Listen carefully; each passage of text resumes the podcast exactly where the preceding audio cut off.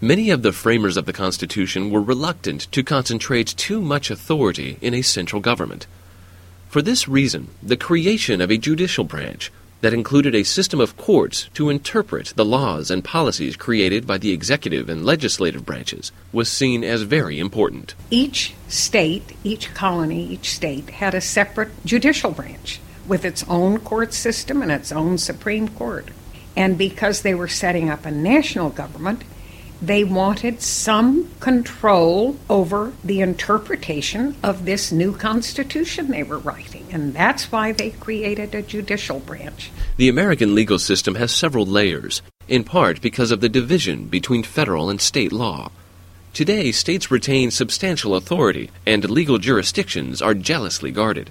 In American history, any time there was a shift of power or legal authority from the states to the federal government, it was over fierce resistance from the states. Each of our 50 states has a court system, and they too have a role in interpreting state law. They can even interpret federal law as well, although those decisions can be appealed to the U.S. Supreme Court. Making and enforcing laws in the United States has never been easy, and that was a deliberate choice made by the Constitution's framers the separation of powers ensures that each branch of government has a specific role in governing the nation. The role of the courts is never one to create policy or to develop policy. That is not the role of the courts. The courts have to resolve issues of law that come before them in the course of their jurisdiction. At the federal level, that often means interpreting some law passed by Congress. It's Congress that establishes the policy, not the federal courts.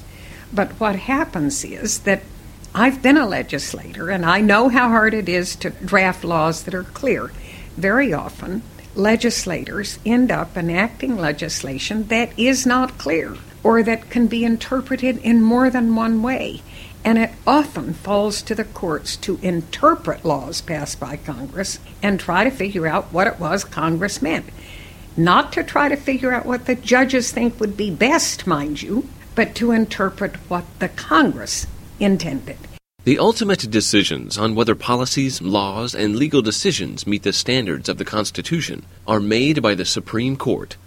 The nine justices that make up the Supreme Court can set aside any law, federal, state, or local, that a majority of the justices believes conflicts with any part of the Constitution. Issues arise as to the constitutionality of enactments of Congress. Sometimes litigants will come before the court with a case that says, here's what Congress said.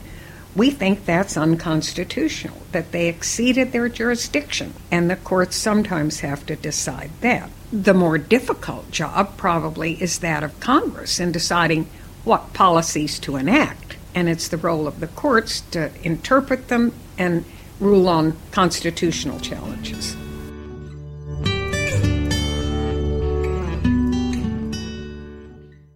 The rule of law is premised on the concept that the body that the nation uses to enact laws, they are the representatives of the people, then you need a judicial branch that is able to interpret and, if need be, enforce those laws. And to do that, you need people who are fair and impartial and qualified to be a judge. That's what you need. And so you need systems in the various countries to select qualified, fair, and impartial judges. Major legal decisions can have a large impact on American society. Such decisions often form the basis for political debate and can play an important role in shaping voters' opinions of candidates in election campaigns. Sometimes judges are criticized for their decisions. We have seen in recent years more criticism of judges than I can remember in my lifetime. There's a lot of talk about activist judges who are legislating from the bench. I find those comments very exaggerated and very harmful because judges are not ordinary politicians and they don't decide cases based on their political preferences. How the judicial system is formed helps settle problems of public trust before they can even start. But nevertheless, disputes still occur. Perhaps the most significant example in recent years is the Supreme Court's decision in the disputed result of the 2000 presidential election. The decision centered on how to count ballots in the state of Florida. Unfortunately, in Florida, they decided to leave it up to all the individual poll workers. And so there was no uniformity at all in the rules. And that issue came to the Supreme Court, and the Supreme Court said, look, it's a federal election, and federal law applies. And under federal law, we have an equal protection clause, and every voter is entitled to have the same rules applied as to every other voter. America's legal system has gone through many changes and has grown over the years.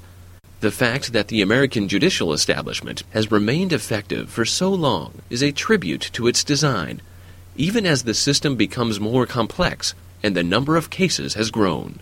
I grew up in a remote area, in a ranch in Arizona and New Mexico, and the county seat was a little town with just one lawyer. And eventually, a second lawyer came. And then both of them had lots of legal work to do. That was all it took two lawyers, more work. And that's what our experience has been in this country. In many ways, this is a logical result of a larger society in which the rule of law and its application is a basic element of fairness. The number of lawyers in America continues to grow. The legal profession has become one that is fairly attractive to young people, and we have lots of law schools. And, and it is true, I think, that when you have more lawyers, you probably have more cases filed. And I think we do have more litigation than we need in this country. Many American businesses support tort reform, saying that many lawsuits filed against them for violating civil or environmental laws, for example, are completely baseless and serve only to enrich the lawyers themselves.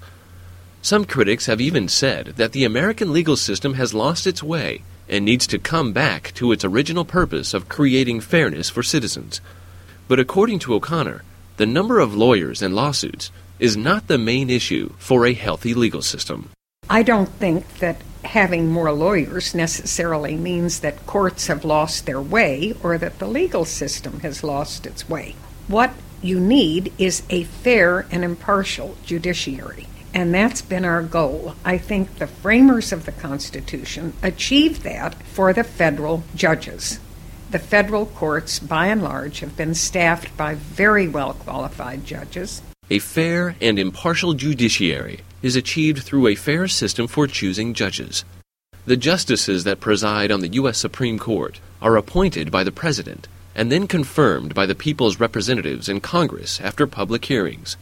Justice O'Connor explains that in a country as diverse as the United States, you can find many different methods of government. We have 50 states, and the great bulk of litigation occurs not in the federal courts, but in the state courts. Now, the states have very different ways of selecting state judges. Some states actually elect their judges in partisan popular elections. I don't think there's another country in the world that does that. And it surprises people in other countries that we would select any judges that way. I personally do not think that partisan election of judges is a good way to select judges. I think they need to be appointed based on their qualifications and on merit. I think it's fine to have a retention election where you put the judge's name on the ballot and you decide whether to keep the judge, yes or no.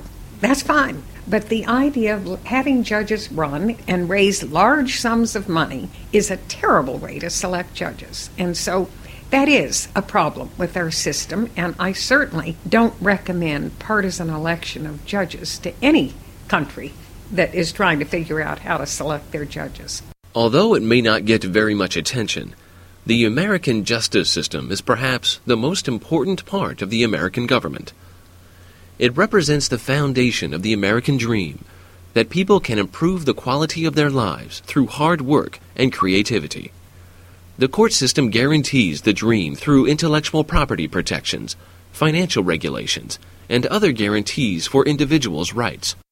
In the end, it is in all citizens' interest to support the legal system and follow its provisions. The certainty afforded by a sound legal system means plans for the future can be made with confidence.